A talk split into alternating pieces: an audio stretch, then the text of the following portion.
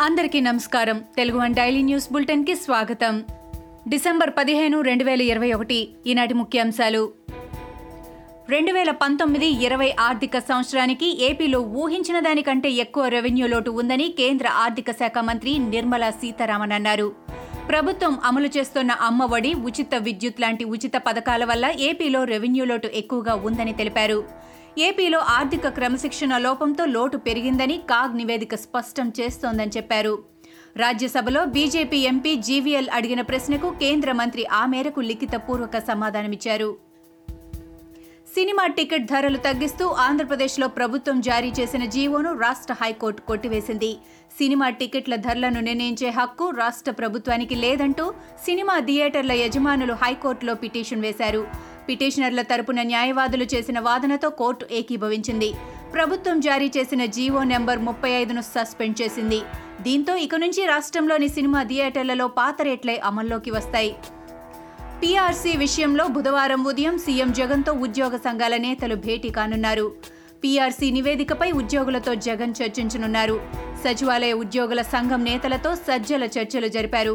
అనంతరం ఆ సంఘం అధ్యక్షుడు వెంకట్రామరెడ్డి మాట్లాడుతూ బుధవారం ఉదయం సీఎంతో ఉద్యోగ సంఘాల చర్చలు ఏర్పాటు చేస్తామని సజ్జల చెప్పారని అన్నారు. సిపిఎస్ విషయంలో రాష్ట్ర బడ్జెట్ కూడా సరిపోదని లెక్కలు చెబుతున్నాయని ప్రభుత్వ సలహాదారుడు సజ్జల రామకృష్ణారెడ్డి అన్నారు. సిపిఎస్ నుంచి బయటకు వస్తే వారికి పెన్షన్ సెక్యూరిటీ ఎలా అని ఆలోచిస్తున్నామని చెప్పారు. ఫైనాన్స్కు సంబంధం లేని డెబ్బై ఒక్క డిమాండ్లను అధికారులు తేల్చేస్తారని సజ్జల తెలిపారు. సిపిఎస్ విషయంలో టెక్నికల్ ఇష్యూస్ తెలియకుండా హామీ ఇచ్చారని అన్నారు. సిపిఎస్ కాంట్రాక్ట్ ఎంప్లాయీస్కి ఏ ప్రభుత్వం ఉన్నా చేయాల్సిందేనన్నారు. తమిళనాడు సీఎం స్టాలిన్తో తెలంగాణ సీఎం కేసీఆర్ భేటీ అయ్యారు. తాజా రాజకీయ పరిణామాలపై చర్చించారు. యాదాద్రి ప్రారంభానికి స్టాలిన్ను ఆహ్వానించారు. రెండు రోజుల పర్యటన నిమిత్తం కుటుంబ సమేతంగా తమిళనాడుకు వెళ్ళిన సీఎం కేసీఆర్ సోమవారం తిరుచి జిల్లా శ్రీరంగంలోని రంగనాథ స్వామిని దర్శించుకున్నారు. కేసీఆర్ పతనం మొదలైందని వైఎస్ షర్మిల మండిపడ్డారు. రాష్ట్రంలో రైతులు ఆత్మహత్యలు చేసుకుంటుంటే కేసీఆర్ గుళ్ళు గోపురాలను తిరుగుతున్నారని ఆగ్రహం వ్యక్తం చేశారు. ఈ పాపాన్ని కడిగేసుకుందామనా? కేసీఆర్ వైకుంఠం వెళ్ళినా పాపం పోదని అన్నారు. తలకిందులు తపస్సు చేసినా పాపం తీరదని విమర్శించారు. ఇండిగో విమానం ప్రయాణికులకు చుక్కలు చూపించింది. తిరుపతిలో ల్యాండ్ కావలసిన విమానం గంట పాటు గాలిలోనే చక్కర్లు కొట్టింది. ఆ సమయంలో విమానంలో ఉన్న మాజీ మంత్రి యనమల రామకృష్ణుడు ఎమ్మెల్యే రోజా సహా ప్రయాణికులు తీవ్ర ఆందోళనకు లోనయ్యారు. టెక్నికల్ సమస్యతో విమానాన్ని ల్యాండింగ్ చేయలేకపోయారని రోజా ఆరోపించారు. అసలు విషయం చెప్పకుండా వాతావరణం మీద సాకులు చెప్పారని అన్నారు. ఆంధ్రప్రదేశ్ ఏకైక రాజధానిగా అమరావతినే కొనసాగించాలంటూ రాజధాని రైతులు మహిళలు చేపట్టిన మహాపాదయాత్ర అలిపిరి శ్రీవారి పాదాల చెంత ముగిసింది. నవంబర్ ఒకటిన న్యాయస్థానం నుంచి దేవస్థానం పేరుతో తూళ్ళూరులో ప్రారంభించిన మహాపాదయాత్ర నలభై ఐదు రోజులకు అలిపిరిలో పరిసమాప్తమైంది.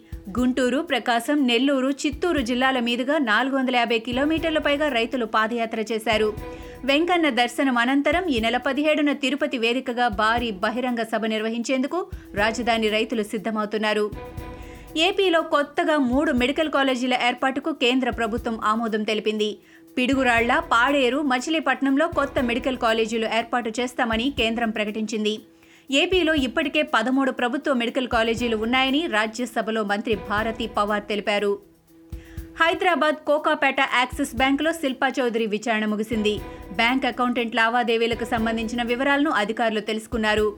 యాక్సిస్ బ్యాంక్ లాకర్లో పోలీసులు ఏమీ గుర్తించలేకపోయారు. ఎటువంటి నగదు కానీ బంగారు ఆభరణాలు కానీ లభించలేదు. ఓ సొసైటీకి సంబంధించిన డాక్యుమెంట్స్ను మాత్రమే పోలీసులు స్వాధీనం చేసుకున్నారు. ఇవి ఈనాటి ముఖ్యాంశాలు. మరికొన్ని ముఖ్యాంశాలతో మళ్ళీ రేపు కలుద్దాం. ఈ షోని క్రమం తప్పకుండా వినాలనుకుంటే మీరు ఈ షో వింటున్న ప్లాట్ఫామ్లో కానీ లేదా Google podcast Apple podcast Gaana మరియు ఏ ఇతర పాడ్కాస్ట్ యాప్లోనైనా సెర్చ్ చేసి సబ్స్క్రైబ్ అవ్వండి. కొత్త ఎపిసోడ్ వచ్చినప్పుడు మీకు అప్డేట్ వస్తుంది. అంతవరకు సెలవు. నమస్కారం.